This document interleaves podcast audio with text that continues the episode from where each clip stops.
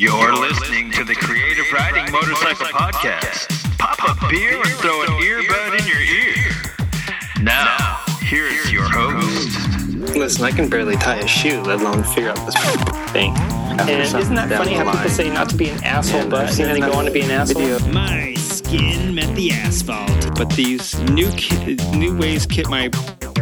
All right, a couple of blurs. Oh shit! Whatever they do with cocaine. The victims. I mean, guests. It's, it's usually such a horribly set up bike, but they like how it looks. It's a cafe racer with alloy manx, racing tank, and clip-ons and all that jazz. The Soma actually was purchased by uh, the Barber Vintage Motorsports Museum. You know, after this interview, I sound like a fat, hairy, bearded slob. Um, so I'm familiar with the long hours and the uncomfortable seat. Kangaroos are just leaping down the street every day. Um, all right, technically all chaps are assless, right? Or else Yeah, you'll just be leather pants. I don't have it perfected. I have to stop talking shit. The more I talk it, the more my bike messes up. My wife's like, "You're 41 and started a race career." I'm like, "Yeah," and it's amazing. Yeah. All right, well, now you know what you're in for. I do this show with no clothes on. Hey, everybody, and welcome to episode 57 of the Creative Riding Motorcycle Podcast. That last statement is more true each time, more true than you could ever know. So, how's everybody doing this week? Happy to be here with you, recording this for the second time. Um, this computer that I'm recording with now, it took a dump a little bit ago, and I decided to try and record old school. By old school, I mean onto my field recorder. It's brought me many, many a great uh, interview from the field, but I just don't like recording onto it because it's super hard to edit afterwards. So I'm super glad that this thing decided to work. Um, I hope that it continues to, and I hope I can get this out to you. Needless to say, it's about uh, 443.92 p.m. ACD which for those of you that don't speak in future time codes, it's very late. Very, very late. I'm probably waking up my neighborhood because I feel like I have to scream. Uh, hopefully, if I scream, it'll stick to the recording waves on this thing. So, hi, how you doing? I'd like to open this show with a little quote from another podcast. We're going to be talking about some other podcasts uh, on this show, and this one comes to us from Phil at the Doghouse Two Wheel Radio over on the NTN networks. Get a little music for this quote. I feel like we need a little sexy music. I'm not opposed. I just don't know how sexy it would be to be getting it on with a robot. Yeah, that was Phil, baby, from Doghouse Radio Isles. I love talking to Warren over there, the only sensible guy. So that coming out of Phil didn't surprise me. So uh, I wanted to talk about a few things uh, on this show. We I'm going to be starting something new, and I'll talk about that in a second uh, with the other shows. But with my show, we're going to start something called the swear jar. So every time I say something like or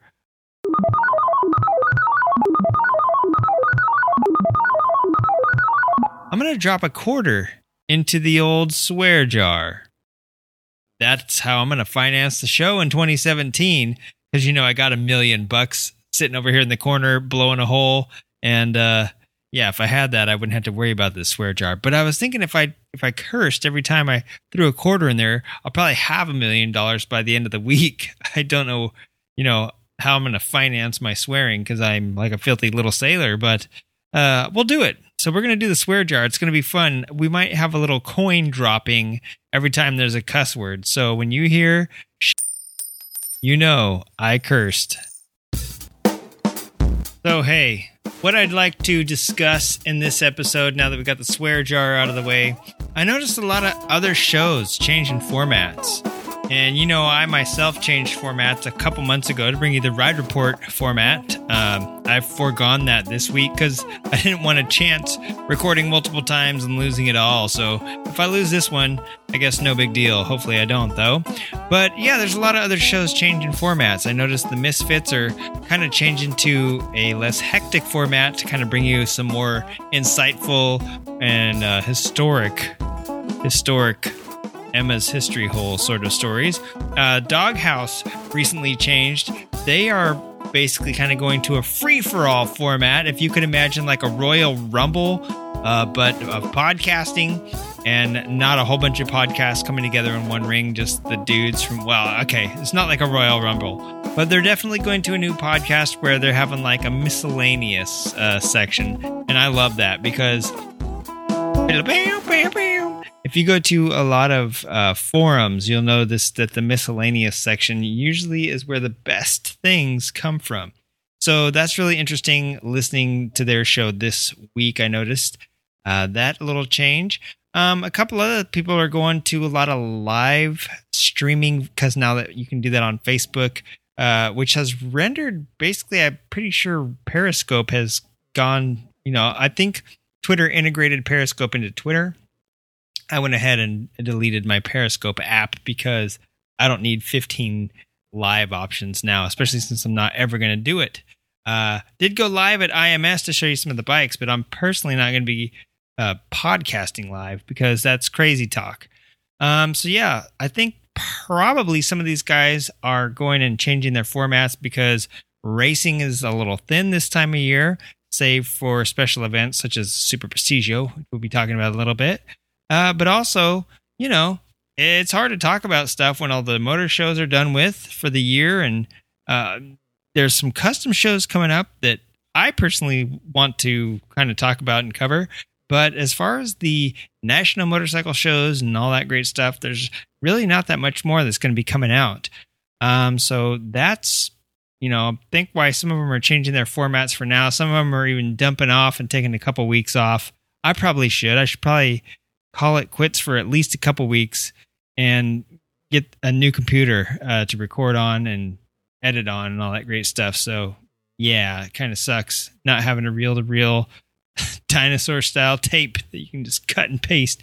But anyway, uh, I want to also mention the weather. Uh, you know, I know last week our show kind of revolved around uh, weather. It wasn't phony.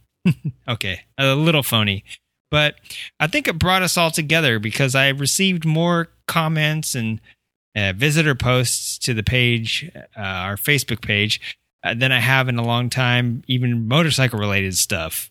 So, so that was a lot of fun to commiserate with everybody, talk about snow blowers, learn stuff I would never otherwise know living here in SoCal. But I do have to tell you guys, this is no joke. No little boy that cried wolf. It's been raining here like crazy.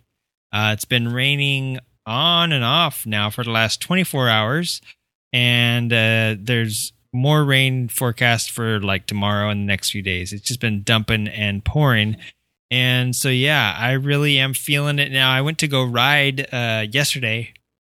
Good thing I didn't because, like, I don't know, 20 minutes after I decided to, eh, I'll, I'll put the bike back. You know, I got it out and kind of cleaned it off and was going to ride did look a little cloudy. So my uh, landlord told me that it was going to rain, and I didn't believe him because my phone didn't. The internet, you know, you can't. You can believe everything on the internet, right? The internet told me it wasn't going to rain, so I believed the internet. And sure enough, 20 minutes later, it was coming down in buckets, and uh, literally, I have a bucket on my balcony, and it's almost it's a five gallon bucket. It was almost full of water uh, to begin with, and after this rain, it's overflowing. So we got a few inches, man. So that's that. I probably you know won't be bragging about. Well, it's still warm here, so I still got that going for me. Uh, but I won't be bragging about the sun because it is in fact raining, and I don't know when it's going to stop. So uh, Mother Nature can kiss my ass on that one. Oh boy, what do you know? We made our first quarter I better make it a nickel so I can do some more of those throughout the show. All right. So the next thing I want to tell everybody is I'm I apologize. My apologies in advance. Krampus could not make it here this year. He busy stealing children and whipping them with multicolored sticks or whatever the heck Krampus does. If you want to see something funny, there is a skit on Saturday Night Live about oh gosh, I forget what it was called, but um, people get abducted by Santa Claus, and other people get abducted by, uh, or the, their friend gets abducted by, I forget what she calls him, Crinkle Mouse or something. It's pretty funny. So go check that out um, for some holiday funny cheer. But uh, I do want to say happy holidays to everybody, uh, whatever holiday you celebrate this time of year, be it Festivus, Saturnalia, uh, the good old Christmas, Kwanzaa, Kwanzaa, Hanukkah, uh, any of that good stuff. I I got a video from Nitrous Chris and Steve Mankiewicz, Michelle Singsheim.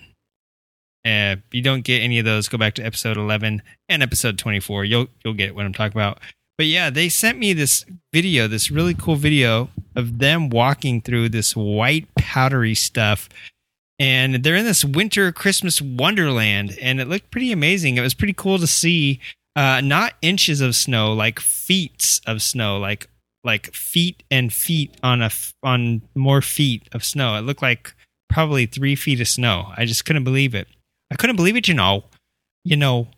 I should try to say that like a Wisconsin, but um, yeah, no, it was really cool, and it really gave me an appreciation for what you guys are going through, why you guys take this time to build your bikes. Obviously, you're not riding. I mean, I could complain about the rain, but I could still, I could still ride in it you guys cannot ride through this three feet of snow or whatever. I mean, it was it was incredible, you know. So, um, yeah, that was it was a cool video. Thanks, guys, for sharing. I think I'm gonna try and figure out a way to post it up on our website on our blog. But if I can't, I'll just uh, copy it up onto the old Creative writing Facebook page and see everybody can see it there. I'm sure like most people are already seeing it. Like, yeah, that ain't nothing. I'm like in 12 feet of snow. But it just reminded me of uh, tear down videos and tear down everybody tearing down their bike, doing cool stuff over the winter time. And subsequently, so am I. And I will be working more on my bike now that it's going to be raining for like the next week or so. But uh, Jake the Garden Snake, who's a vlogger, a moto vlogger that I've been following probably for the longest time because he used to be funny. He's got a cool video about uh, hard engine break in versus like I don't know soft engine break in. So anyway, yeah, I'm gonna put a link to that in the show notes if I can remember. Right? Note two sub. Yes, I just wrote it down to put, uh, this in the show notes. But yeah, it's pretty cool. It talks about hard engine break in, and my friends and I used to always talk about it. Uh, you know, people getting on us for doing burnouts and wheelies and stuff on a fresh engine. Um, not from the factory, like that we rebuilt. And yeah, so it's pretty cool. If you're to be rebuilding your engine uh, this winter, don't be afraid to get on it first thing, first riding chance you get. Out right out the garage, just do a big fat smoky burnout and wheelie right into the light pole at the end of your driveway or into your neighbor's car or whatever, you know, whatever you do. So yeah, some fun stuff and just this crazy weather, even driving me here in SoCal to work on my bike now that I can't ride. So we'll see. We'll see what happens. Uh, the temps are okay, but the the weather. And there's actually some rides coming up at the end of the month. Here is a Run to the Roses in the Pasadena.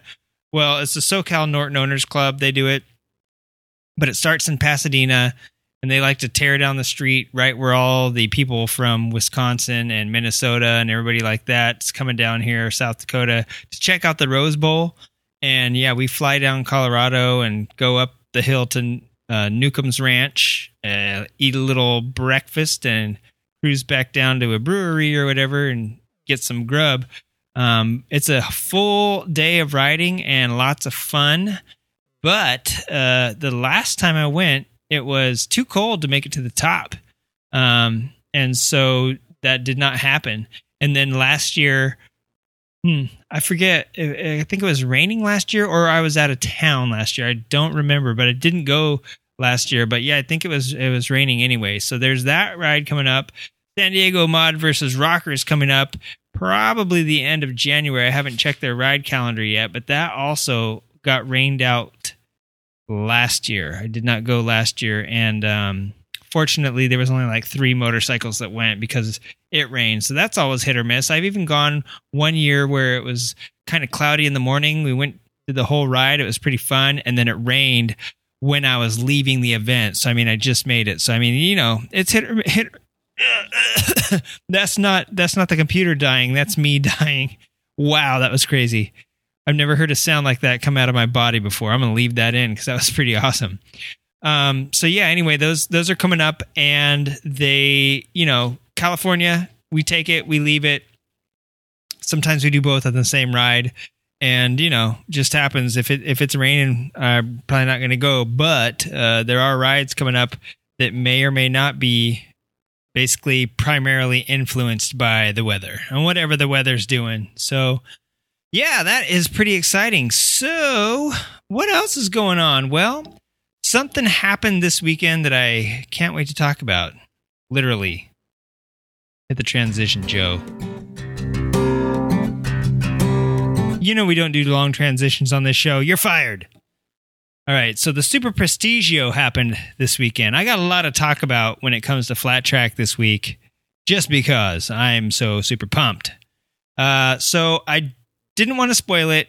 And then, like I said, I didn't do my ride report after the Super Prestigio because I was I was very emotional. I laughed, I cried, um, mostly because my family was like bugging me. They were getting out of here while I was watching it, and uh, it was really a menace to me. I was menaced by my family.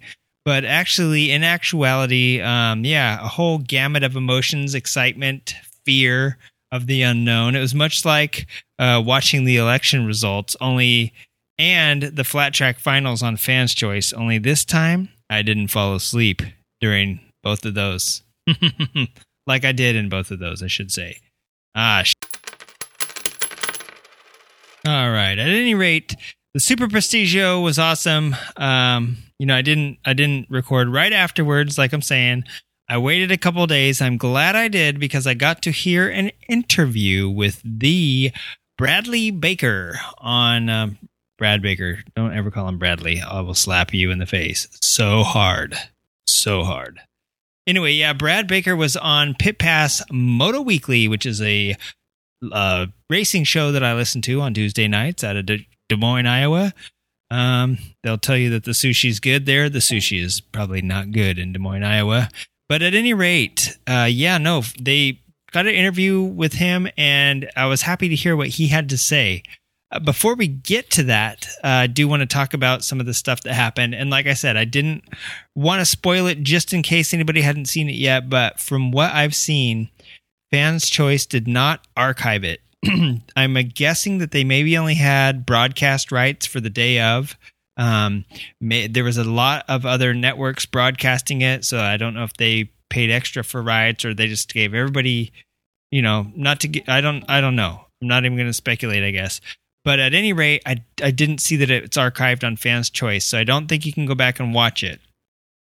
So, also two or three other uh, podcasts and and radio shows have spoiled it, and I'm sure you know I've already seen it on a bunch of uh, websites and stuff. So I don't think I'd be spoiling anything by revealing the results to you. If you don't want to know and you haven't heard yet, click fast forward on whatever device you're listening to about maybe five times. You know, they usually have that little like 10 or 15 second forward and backward thing. Click it about five times forward. Uh, we should be good to go. Okay, now for the rest of you that are sticking around and want to hear what happened, uh, let's dig into it. So, first off, I was excited to see so many different racers from so many different disciplines come together. Uh, I think I'm pretty sure that Brad Baker was the only flat tracker. I can't. Let me see if I can think of. Hmm. Okay, I don't know about in the singles, but there uh, he's the only guy I can think of off the top of my head that's an American flat tracker that was there. Please don't get upset with me if I'm totally wrong. But I do know that Oliver Brindley was there, and he uh, was from the UK. I saw him race at the Super Prestigio uh, of the Americas last year, which is really cool. And he's actually according to uh, Pit Pass Moto Weekly, I think he was the first guy to sign his uh, application, submit his application for the United States American Flat Track season next year. So he's going to be coming over from the UK to race. So I'm pretty excited to see it opening up to you know new riders, getting everybody, lots of people interested and stuff like that. It's interesting to think that they'll be racing. You know, they'll be doing a kilometer rather than a half mile, and they'll be doing like a 2K or a 5K, depending on you know what I mean. Did I did I jump the shark with that joke? Sorry about that.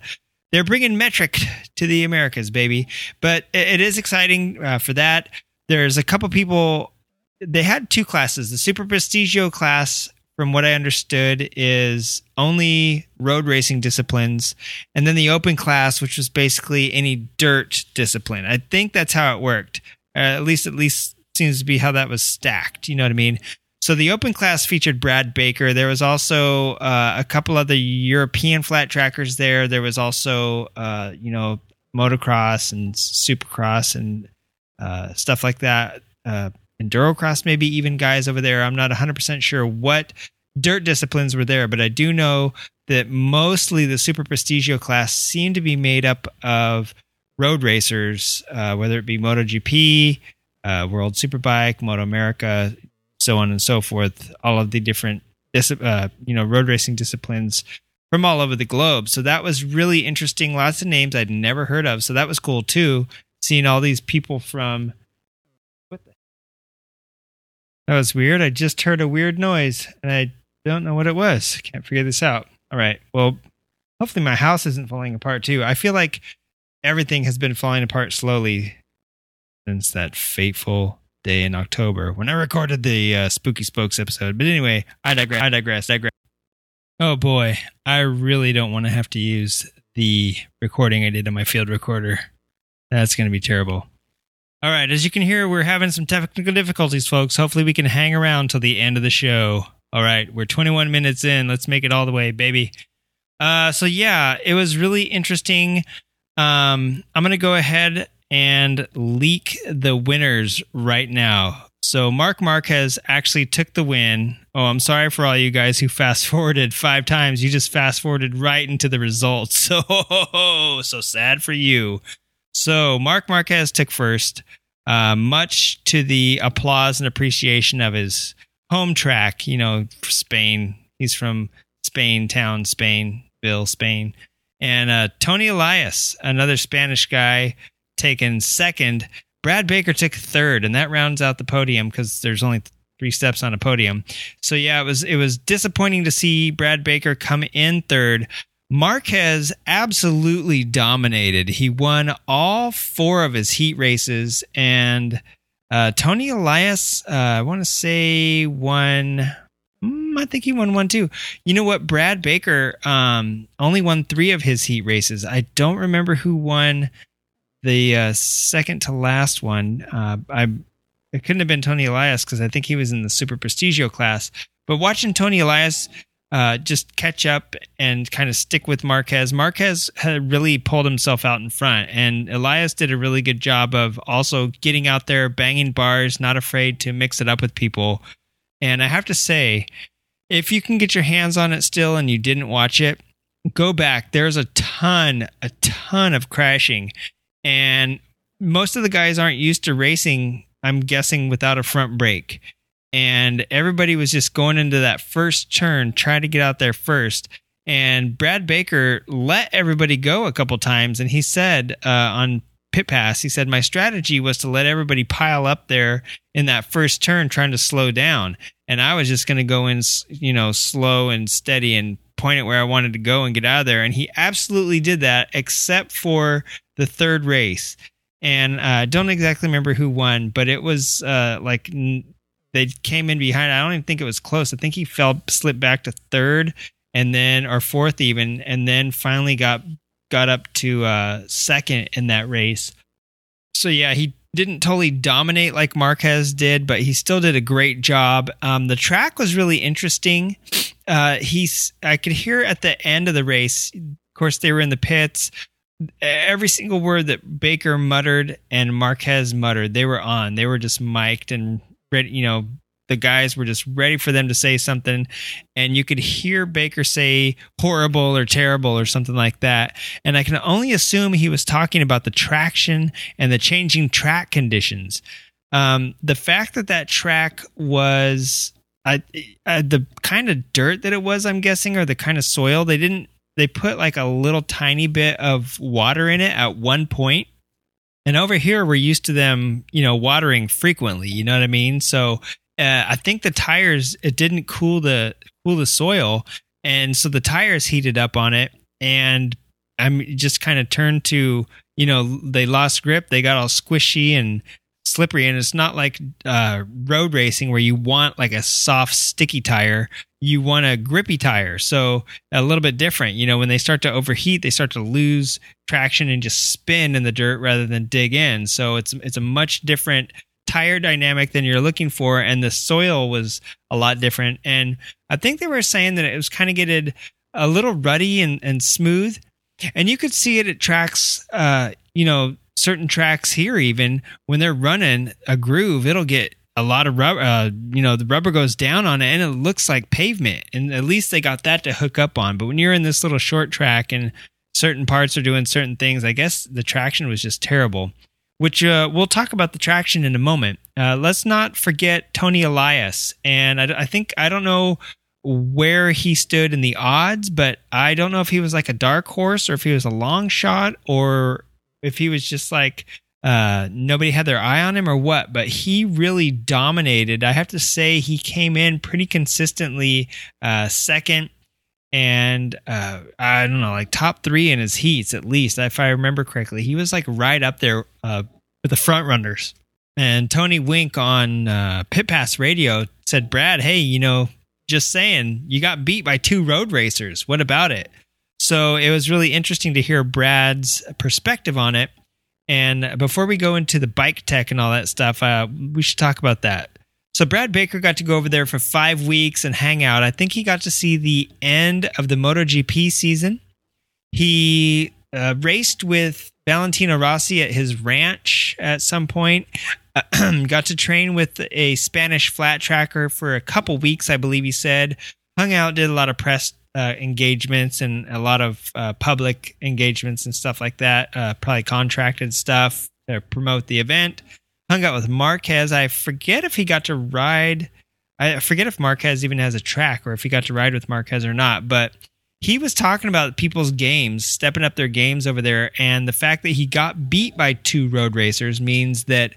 Uh, he said predominantly people over there in the past have used that as a practice, sort of to uh, you know get a little bit more stable on a bike, get a little bit different uh, you know, backing it in is is way easier because that it's instinctually what you do on a flat track bike. So you you kind of put those skills to use when you learn to transfer that over to road racing and learning to feel the bike squiggle under you less controllably than when you're on a tarmac because on tarmac the wheels kind of stay in line with each other and it's predictable so on dirt you got the little squiggle wiggles and you learn to feel comfortable with that so he said they primarily use it as a training tool just to add to their skill set. But now, after this year, he's seen the competition levels rise. People are getting more serious about it. Flat track is growing here in the United States and I think worldwide. And so he said, uh, it's definitely arrived. It's definitely coming, and he can see the the, the fact that the people there are even getting more, uh, more you know, competitive about it and taking it more seriously really means something significant for flat track globally and the Super Prestigio perhaps being like a race of champions uh, for all motorcycle disciplines like t- at the end of the year and he said to Tony Wink he's been his wheels have been turning about uh, about that actual concept now for a long time so it'd be interesting to see that come out and you know if you think about the in the past in in America at least to be the the claim number one plate and be the quote grand national champion, you had to ride uh, short tracks, you had to ride miles, and you had to ride um, road racing.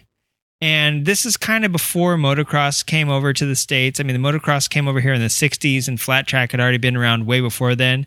So, had it been an earlier discipline, you might have had to ride, uh, you know, short track miles uh, motocross and road racing in order to get that number one plate. You had to be like the be all man back in the days in order to get that number one.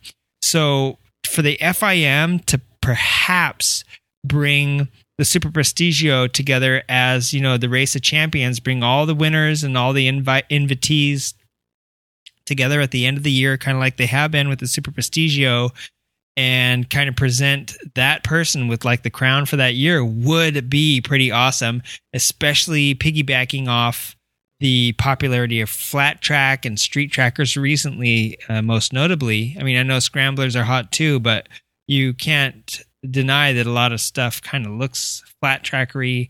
There's been a lot of factory flat trackers coming out and all the big movie the big moves being made right now in flat track by the OEMs. So it's a hot, hot sport and it's really picking up. And Brad Baker actually said, you know, it's here now. Like I'm not worried about it fading.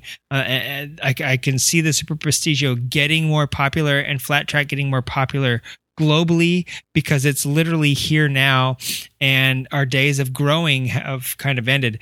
So I want to talk about that later, but uh, to get back to the the, the racing, there was a ton of red flags here in the states. If you don't complete the first lap because of uh, crash, they red flag it and you restart it. There was some interesting sort of restarts there uh, due to the to the red flags. Uh, the racing, you kind of had a motocross start where you the a gate dropped and and then you took off down, you know, the front straight and it turned into the the oval there. So that was kind of a cool. Uh, instead of starting right at the start uh, in the middle of the front straight. You know, they kind of all got this run down it. So there was a lot of speed being carried into that first corner. A lot of people having to slow down in order to do it. And uh, I think you heard me say Brad Baker's strategy was to slow down, let everybody pile up, and just kind of go through them and work his way through traffic that way. And I, I definitely see it. That start was crazy. Everybody's trying to get the whole shot, as it were, and everybody's trying to get to that first corner first but they don't have front brakes. And so for a lot of these road racers and even motocrossers and stuff, uh, that was a little bit different getting the bikes sat down and turned the way you know they should have been turning in order to navigate that turn and so there was a lot of wipeouts on the first lap in the first corner. And uh, even after that um, some of them that were even like halfway through races and stuff it, there were some pretty amazing wad ups and stack ups and um yeah it was something to behold. If you can if you can um find an archive somewhere i go back and watch it. Watch the amount of crashes and red flags and it's pretty interesting. And sometimes they'd let them go around for a couple laps before they red flagged it and so it was also interesting to see am i not seeing you know the guys get off the track all right or something or am i just not seeing uh, the rules the same way that they are in the state. So it was, it was, interesting to watch, but they eventually would red flagged a lot of them and restarted them. Uh, some of them even like halfway through the races, instead of doing a staggered start like they do here in the states, giving the guys that were in the front the front positions and staggering them back.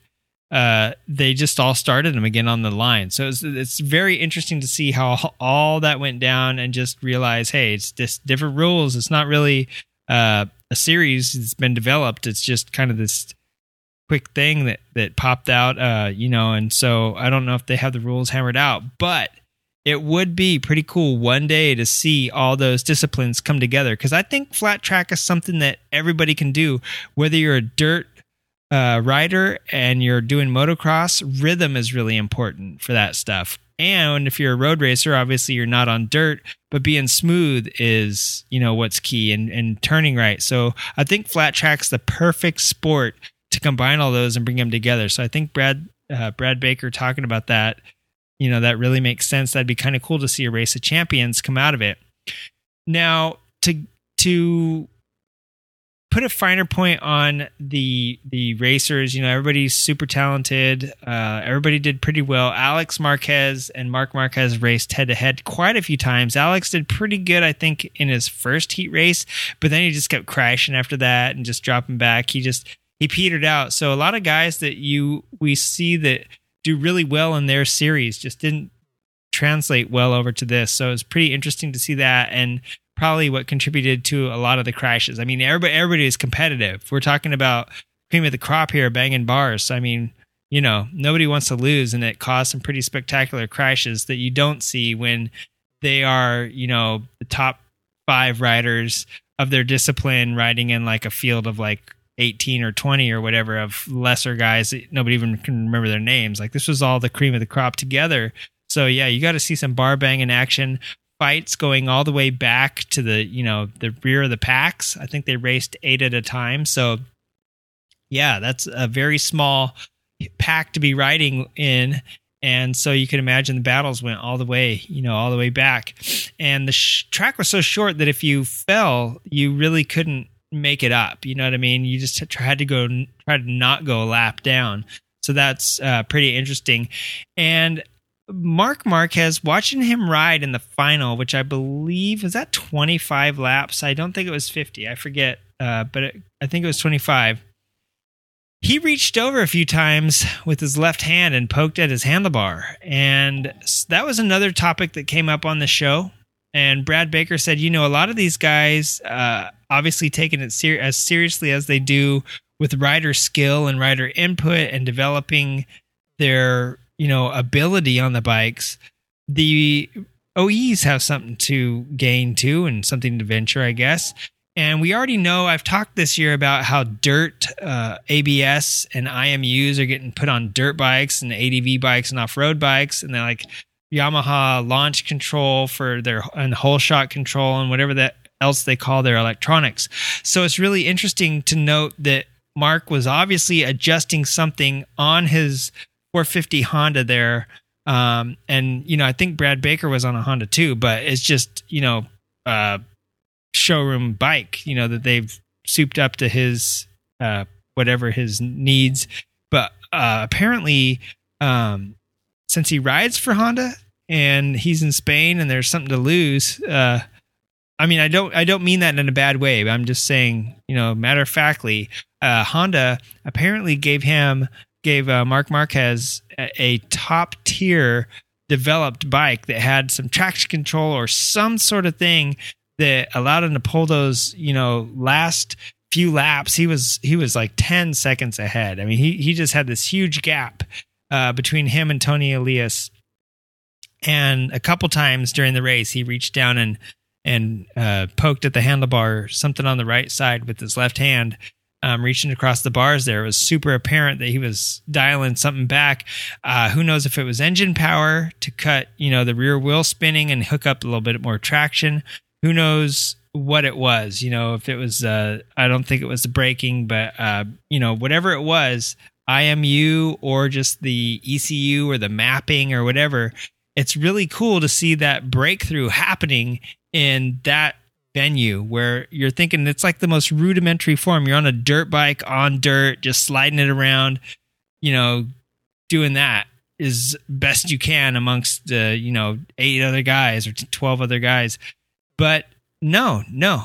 I mean, electronics is everywhere. I mean, it's already in your ignition and fuel injection and stuff. So, I mean, I guess they're just kind of translating that over one more step into traction control on these dirt bikes. So, it was, that was kind of cool, but it kind of brought up, you know, I Brad Baker was not a sore loser about it. He was actually, you know, pretty matter of fact and just said, you know, some people have uh options available and some people like the factories have a dog in the fight too because they can use that to develop tech that's useful to riders on the street or you know out on the trails so they you know it is cool it is cool but uh, and and uh, as long as he feels like he was not being cheated by technology that's great i mean i think that's really great for the sport in general and it just proves that there is room for it to still grow worldwide, and there's still room for it to grow. Um, you know, as a uh, like a race of champions, and and give. Um, when you really think of MotoGP, that's where they develop all their technology that trickles down into road bikes. Well, no, now you're maybe dual sports and ADV are going to find better stuff because of this racing atmosphere and dialing stuff back. But it, so it was interesting that Marc won in front of his home crowd on his home team's bike and uh you know just had some really bitching electronics on it it looked like so that was uh that's that and I want to segue from that into American flat tracking. So let's do that right now. Let's take a little break. Let's relax here. Let's catch our breath and play a little toony tune. I'll let it play the whole way this time. I know I know you guys like those uh like those jingles. Hey you goons. You looking for a gift for Christmas for somebody that you love? Hey, it's too late now, man. Christmas is here. But maybe a birthday, maybe Father's Day. Go check out dailybikers.com. Dan over at Daily Bikers is uh, working 19 jobs just to make it by. And why? When he's got all that wonderful artwork for sale? I don't know, but go check out dailybikers.com. Check out the Etsy store and get someone you love some really great classic and uh, highly, highly stylized motorcycle art. Dan won't disappoint. He's really good at shipping multiple items together and uh, saving you some shipping costs that way. And uh, every every work of art is literally a masterpiece in my my mind. So help Dan out. DailyBikers.com. You can also find him on Etsy under Daily Bikers. All right, so jumping back into American Flat Track. Speaking to Brad Baker, uh, Tony Wink was talking to him about, you know, the things that are happening around the American Flat Track uh, franchise. And uh, I wanted to point out that, you know, the AMA controlled controls uh, AMA Pro Flat Track is what it used to be called last year, and they had the GNC one and the GNC two. Frankly, uh, I'm happy that they don't call it that anymore, just because the GNCC is the Grand National Cross Country, and it can be kind of confusing with GNC and all that stuff. So the naming convention wasn't that great. If you think of you know all the great cool things that the AMA does, is you know they're a huge organization. Um, they do political stuff. They do you know race stuff. They do they're a lobby, and hell, they're, they lobby for motorcyclists against one of the biggest other lobbies, which is like the uh, oil and fuel lobby, you know, making sure stuff is safe for us. So they handle a lot of stuff. They had AMA Pro Racing before, which was, you know, covered uh, several of their series, but you know, specifically the the road racing. And now that that's been handed off to KRAVE and become MotoAmerica, uh, I believe that the flat tracking they've been able to focus a little bit more on you know get back to focus on racing the race division at least. And I think that right now in America flat tracking is just is so huge. And like Brad Baker said if this really could be you know his wheels are turning all the time that the Super Prestigio could be basically the like the trophy for the top rider race of champions if you will it's just really cool to see this huge groundswell right now that's that's happening in, in a flat tracking period. But in America, they've spun off a little bit. You know, like I said, you know, now that now that the AMA can focus on it a little bit more, they don't have too many race series going on. They have spun off uh, flat track to AFT, which is American Flat Track. I mentioned last year that they had um, well they they started AFT, which is American Flat Track uh, Promotions, and it's like a whole PR side of the business that promotes the sport, promotes the riders, uh, everything that's going on right now in flat tracking. Uh, you know, gets all that stuff uh, basically squared away from a perspective where you know the promotional side of stuff, which used to be you know quite a, I'm sure quite a, a lot of work. Uh, so that's kind of spun off into the AFT Productions. And then American Flat Track, as they're calling it this year, has kind of been rebranded right alongside that. Uh, I don't know if that started to pick up some momentum, so they decided to go with it, uh, or if that was in the plans altogether. But American Flat Track has uh, looks like it's just going to be you know such a cool cool season uh, compared to last year. Not that last year was terrible, but uh, you know they're going to grow it properly is is how I see it. And uh, AFT Productions is going to help with that. Uh, the schedule is going to help with that. You know, the, just just the popularity of it is is going to grow immensely. Uh, is how I feel. So they've added some things that are a little bit different from last year. I want to cover that real quick uh, before the whole world blows up here on this stupid computer. Um, so first, right off the bat, things that are going to be different. They're not calling it GNC one and GNC two anymore. Like I said, you know that was kind of confusing for me anyway because Grand National Championship is like an off-road outdoors race or whatever. So they're just calling it uh, AFT Twins and AFT Singles, and that's pretty self-explanatory. Uh, the Twins are gonna race all uh, all year long on the Twins. Now, last year, since it was different in the years past, you could you could get a singles championship even if you were raced in the Twins division, and uh, you know there it was just kind of weird. Now it's just going to be pretty much kind of old school how I see it, like a little more straight cut. And the twins are going to be the 750s and the the guys aren't going to race the 450s on the short tracks or the TTs anymore. Um, so it's going to all be you know whatever just 7 750s uh, short track half mile mile TT whatever whatever it be. And that's going to be real interesting. That's going to kind of go back to the old days when I believe the what would be called the GNC2 class rode 250 I want to say some of them had brakes depending on the distance. You know what I mean? Some of them had front brakes, rather not not brakes, but front brakes um, for safety for the newer riders and stuff like that. So I mean, they kind of used to divide them out by class size um, back in the day, but now they're they're doing that again. And the twins are going to be the 750 uh, framers. They're going to, you know, it's going to be cool seeing them huck over the, the TTs again. And I want to talk about that a little bit because uh, a lot of people are citing it for safety reasons. They they're uncomfortable with that. Now the four the 450s, you know, were basically dirt bikes with uh, flat track tires on it. That's basically the only thing they were. And for safety reasons, you know, you have the front brakes also uh, on TTs, but not the short tracks. Um, so they didn't have to worry about weight. They could throw those things around. Uh, they could maneuver them. They could jump them really far and land a little bit safer. Um, and they're afraid of the safety, you know, on these t- on the TTs in particular, hucking these big 750s over jumps. However, I say, I actually think it'll make things safer. And having listened to an episode of Freakonomics in the past where they talked about, uh, I don't remember exactly the premise, but sort of like if you were to take the seat belts and windshields out of all cars right now or something like that, you would reduce deaths like crazily.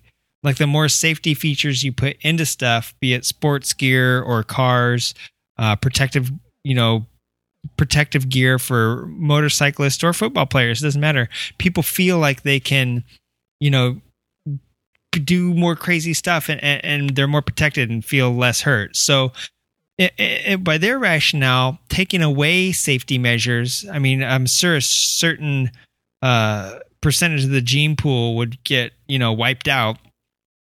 But after they're gone, everybody else that's left, you know, the good ones, they're the ones that will be able to, you know, will be able to say, hey, we are racing at a uh, basically, you know, being able to jump the framers. We're not flying them as far. We're doing it sensibly and we're doing it a little slower and a little safer and it's making racing better therefore. You know what i mean? The guys that take chances are going to win. Could get hurt but they could also win. Um, or everyone's going to be stacked and the racing is going to be a little bit closer. So i i don't know. I kind of feel i'm kind of glad they're going back to framers for everything. I just feel like it's pretty fair too. You got this big bike you're hucking around um, whether it be a short track or a tt or even like uh, you know Troy Bayliss has his little series where it's uh, tar track, you know what I mean, and there's no jumps, but you're flipping back and forth like throwing a framer around on that a big old 750 uh, especially even on short track is going to take a lot different skill. I think it's really going to sort out guys much better than uh, having them ride two different styles of bikes. Uh, you know Bryan Smith won on the kawasaki for crosley but you know Jared Mees and Brad Baker, who have both won uh, for Harley Davidson, obviously didn't ride Harley Davidson 450s in the short track races or on the TT. So I think it'll also enhance team commitments and make, you know, racing that much better. The guys this year and the girls are also going to be wearing full leathers. And so basically what that amounts to is that uh, I heard a commentator say during the Super Prestigio that, that that'll make it easier for people, you know, on the Super Prestigio, you you could have all sorts of different motocross gear and you could change colors all the time. And luckily for commentators, having that set of leathers, you're going to be able to tell who it is because you know you're not going to waste like I don't know three thousand dollars on a bunch of pairs of leather. That's that's your team budget. You know, could go into tires and whatnot. So that'll be cool. Um, they're gonna you know require everybody wear leathers, which will probably make everybody you know have a color once again, like a, a li- livery, if you will, uh, team colors and and rider color and all that stuff. Uh, also, there's going to be three TTs and the singles class, which is going to be you know the, what used to be GNC two, is just going to be singles now, and they are actually going to do five TTs. They're just going to be uh, Springfield one and two. Plus, there's going to be they're trying to uh, coincide the series a little bit better with events that are going on, um, and so you're going to see uh, Daytona Bike Week is going to be the very first round of the 2017 American Flat Track schedule on March 16th. It's going to be at the Daytona International Speedway and it's going to be a TT. So that's super exciting. That's the first TT. Everybody's coming out uh, swinging on that on a TT. So it's going to be, I think, the first time they've ever opened with a TT as far as I can remember. Um, but before I get on to the other ones, I have to say too that they are going to have more. I can't remember exactly how many more, but they're going to have more. This is like going to be the most tracks uh, during a, any season since uh, 2011. So like the last five years, you know, flat track kind of doing like what road racing did and dropping off uh, venues here and there. But now they're adding them back, and uh, you know we're to have the the opening Daytona TT, Springfield one is to be a TT for the um, singles, and then we're to go down into the the midsummer there, uh, the Buffalo Chip TT and uh, the Black Hills Half Mile. Both of those are going to uh, coincide with Sturgis, so that's super cool right there. You know, planning it around a bike event to draw more spectators and whatnot. But again, the Buffalo Chip TT, um, followed by the Black Hills Half Mile, and then immediately after that, the Peoria TT, and immediately after that, Springfield 2. So the singles are going to do another TT there. So you've got like four TT or three TTs in a row um, in those four races, even though the singles are going to be doing one of those, but still, that's pretty cool. So three TTs total for the 750s and five TTs total for the 450s. And that is just going to be, or for the twins, I should say, not the 750s, the twins. Um, but yeah, no, it's going to be an awesome season. And then they're going to finish it up here at the Perris short track. And if you go back and look at my Hot August nights from 2015, uh, I think I posted it up on Facebook. Uh, there's a little short video there of the action in the track. And you can see just how intimate it'll be. It'll be, I mean, you know, it, it's kind of crazy to imagine all those big name race teams out there on that intimate little track and and the all the viewing's good. There's like tiny grandstands. I don't know if they would be uh, putting up more, but it's just it's incredible to think of all those guys coming out to that track where you're literally front and center right there in the action, in the pits, you know, all that stuff. So I'm glad that they're bringing it back. We lost Pomona a couple years ago, and uh, Pomona was quite a big track. So uh, I'm pretty stoked that they're coming back here. You know, I think Vegas probably didn't work out as well as they thought they, it would, and it was indoors and uh, you know, just not the greatest. So Perris outdoors, it's a long, uh, you know, long standing and kind of historical flat track site for SoCal here.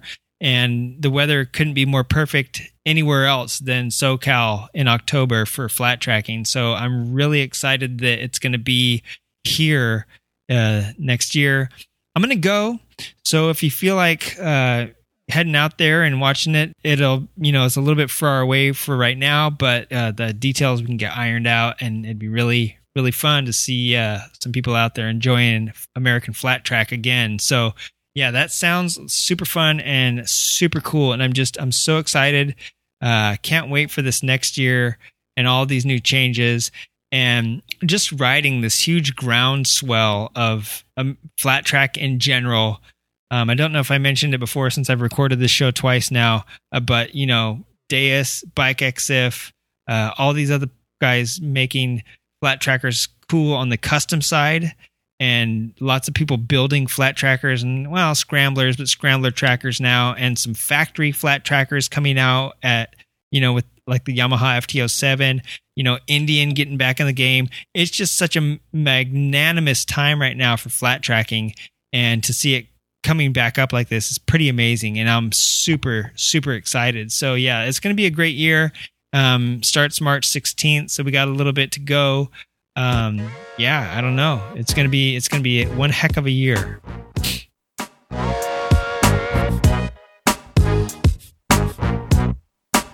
Well, listen, everybody. Time has passed. Um, computer died.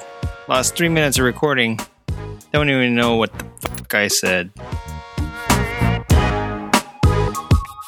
So we're going to continue the rest of the show here as fast as we can, and we're going to wrap up here with the final segment uh, discussing other podcasts. Now, if you need something to listen to, uh, a few weeks ago, a couple couple episodes ago, I think I talked about every podcast that I listen to. If you want me to, well, raise your hand if you want me to. You okay? You do. I, I, can talk about them again. Let me let me uh, talk about this real quick because I listen to other podcasts, as I'm sure you you listen to mine and feel like you need to scream at your earbuds or your speakers or whatever you're listening to. Maybe you're in the car and you just feel like you want to scream because some something was said, and it's like, hey, that isn't right.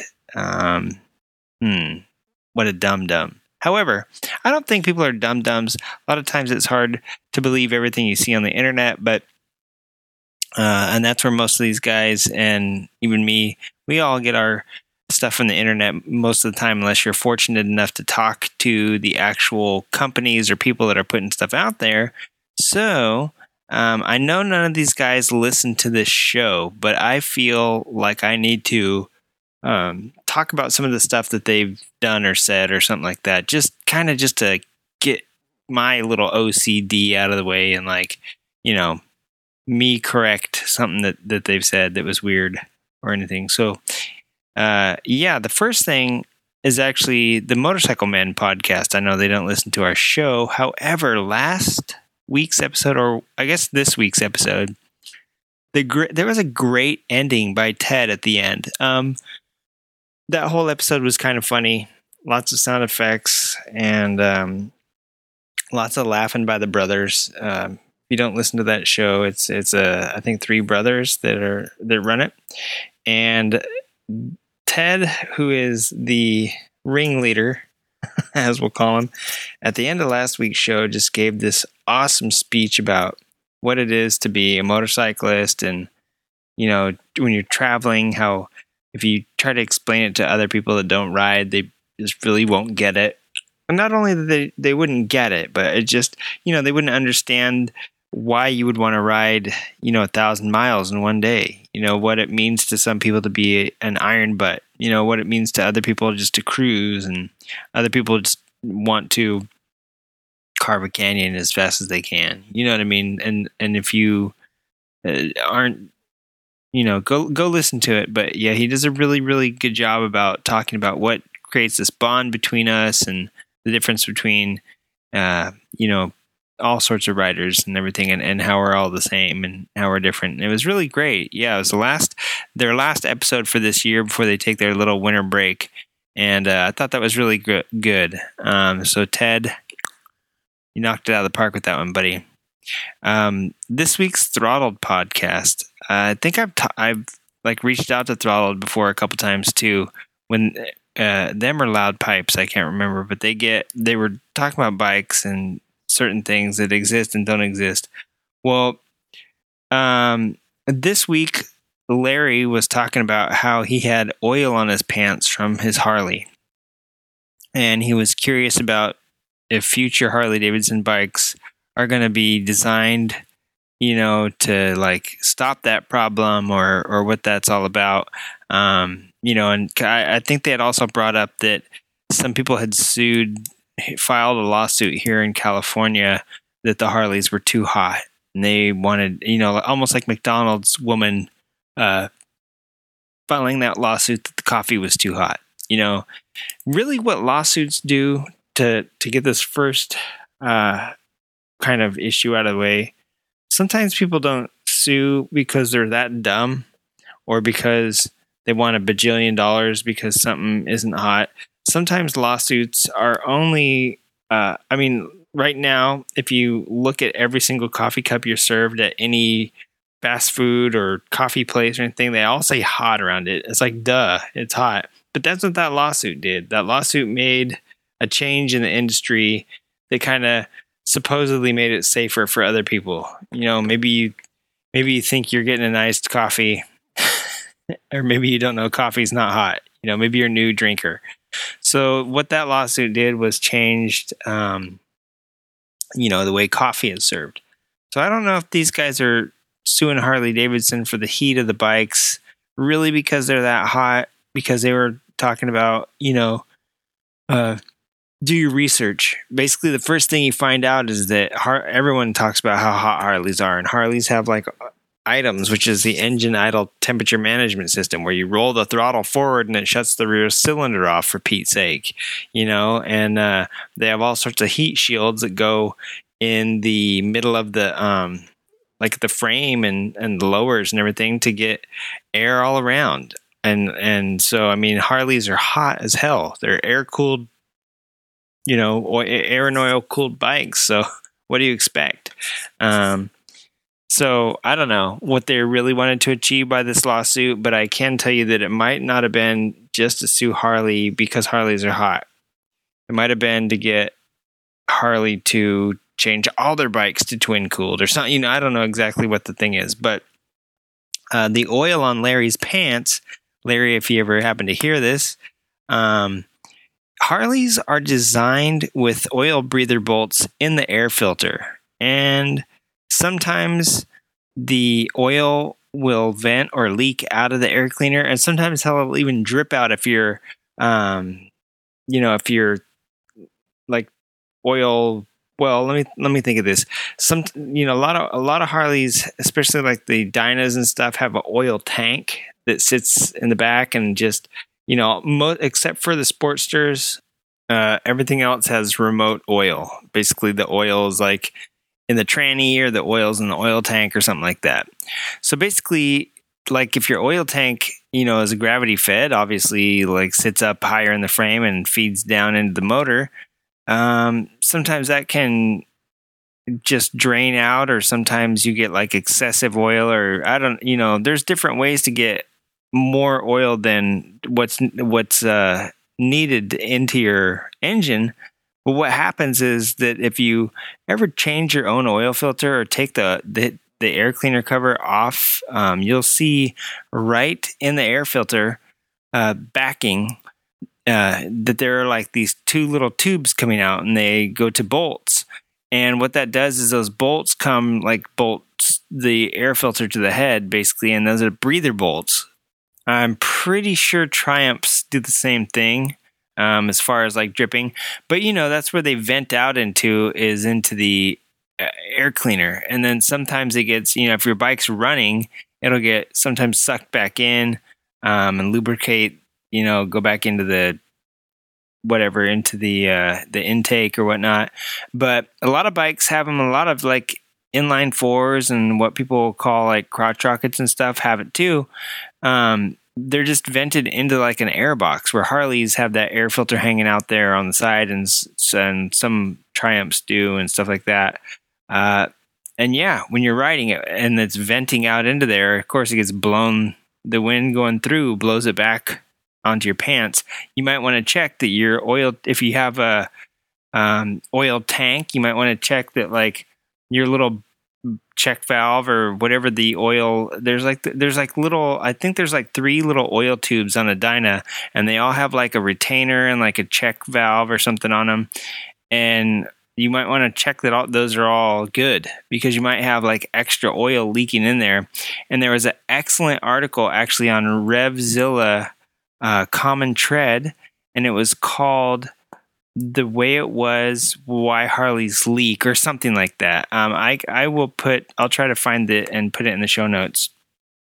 But it actually explains and it shows harley i think it's uh, some of the old oil cleaner um, like the jets and stuff and the screws that go in and, and how they can get pitted or seat separately like a um, you know like a carb needle. Sometimes it won't sit directly like down in the hole how it's supposed to. It'll get cockeyed and fuel will get all over. Same thing with these oil bolts and stuff like that. So uh, a little dirt gets in there or whatever. But anyway, it's an interesting article and uh, it explains to you why Harleys leak. They're designed to, you know what I mean? So um, the reason you get oil on your pants is that you might have a. It sounds like Larry rides quite a lot, so I don't think he's sitting and oil's draining into his uh, engine and then he clicks it on and starts riding and it blows out. I think maybe he's got the opposite where he's got a lot of um, oil passing through the engine or whatnot, and, and uh, might want to check his rings. You might want to check his um, if he's got a dyna or whatever. You might want to check his little um, the oil lines and all the retainers, or not the retainers, the check valves and all that stuff. So yeah, I don't know that it's just something I heard that I was like, yeah, Harleys do spit oil right out the air filter, and if you take it off and look, you'll see the breather tubes right there.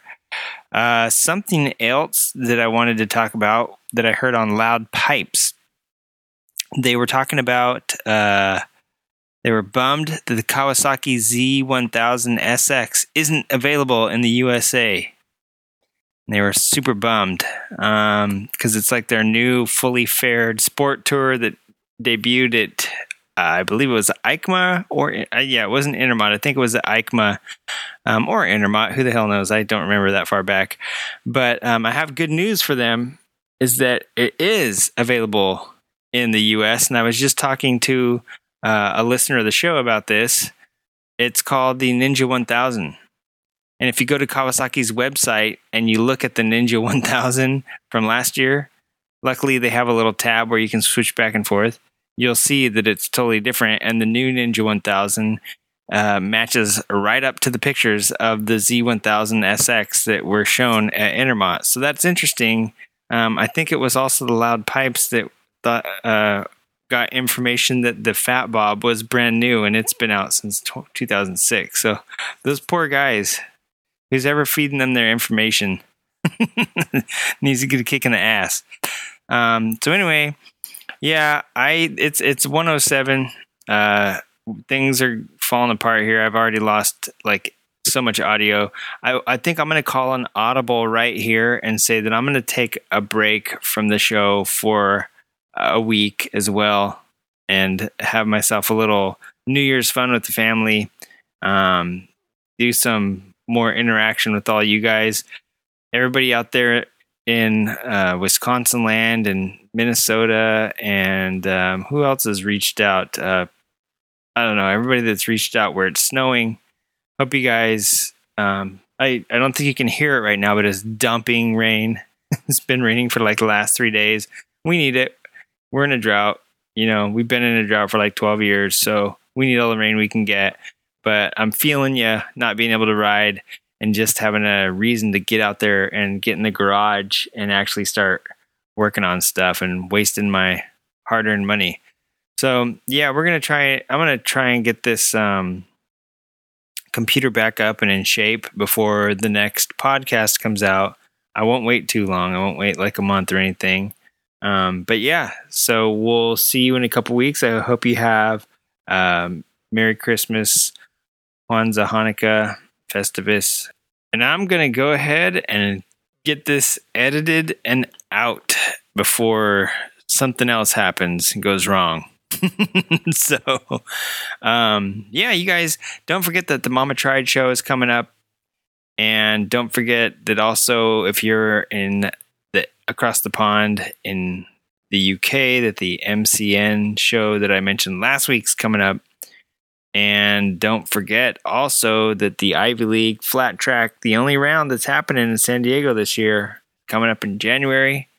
And I'll uh, put links in the show notes on our webpage also. So, yeah, check all that out, baby.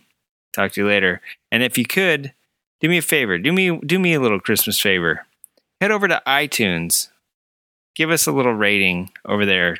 Doesn't matter if it's good or bad. Um, just we want to know that you're listening and what you think. And if they're terrible, uh, we'll do our best to change your opinion of that, or we'll get better. Please don't rate me on the audio right now. I know it's totally crap. This last uh, few minutes here, the last like 15 minutes has been on. Um, I'm, I'm not in the studio, you guys. I was going to actually record while I was driving my car, but I decided not to do that. But I am using a much crummier mic. Um, so don't rate me on on that. Come on, come on, man. Give me a Christmas break here. But anyway, yeah, go over to iTunes, leave a review. Uh, leave a review in wherever you're getting your stuff the Google Play Store, iTunes, uh, shoot, Podbay. Uh, don't put me on the spot like this myself. Okay, dude. Well, then quit talking. Okay, well, that was easy. Uh, anyway, yeah, thanks. And then uh, also, you can hit us up uh, creative writing podcast at gmail.com. Check out our Facebook page if you don't want to type all that in. Just go over to facebook.com forward slash um, creative writing podcast. And there's a send an email link at the top of our Facebook page. So if you don't want to type all that in and go to another web browser, just go to Facebook, click on that button, it'll do it for you. Check us out on Twitter at creative underscore writer. And check us out on the web, www.creative hyphen writing, not writing, writing.com, and creative writing.com dot, dot tumblr not dot .co, not dot .uk, just dot .tumblr.com. All right, peace and grace. Send me your catchphrase. Creative Writing and its associates and producer would like to apologize to the following people, places, organizations, things, and Martian territories. We are sorry to Phil and Warren, and what the heck, Ken, over at Doghouse Two Wheeled Radio. Sorry to Motorcycles and Misfits. sorry to Krampus.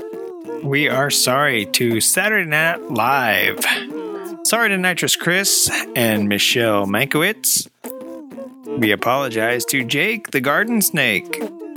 SoCal Norton Club and the Ride to the Roses, or the Run to the Roses. I'm sorry about that. We apologize to the San Diego Mods vs. Rockers, Pit Pass Radio, Des Moines, Iowa, Sushi in Des Moines, Iowa, Tony Wank, Scott Casper, PJ Duran, and all the cast and crew over at Pit Pass Moto Weekly. We're sorry to Brad Baker, Fans Choice, Oliver Brinley, Marc Marquez, Toni Elias, Alex Marquez, and anybody else that we mentioned. We are sorry to Deus, Ex Machina, Bike EXIF, Indian, Harley Davidson, the AMA, American Flat Track and American Flat Track Productions, the Super Prestigio, and um, Happy New Year. Why we? I hope he leaves all his potatoes and sexually transmitted diseases over there. Oh, am I live? Oh my god! I, geez, I didn't edit that out. Oh my god, so embarrassed. And we're gonna hit the sorry list right now. Ah, shit, fuck, farty, poopy, shit, butt, fuck, shit, fuck, butt, fucker, motherfucker, shit, uh, fuck. Weathered, whether, whether or not you love this edit, I'm gonna edit this out for the time being. All right, so jumping back into uh, American Flat Track. Oh boy, I hope I'm not losing audio right now. I hope you hear the end of this lovely story.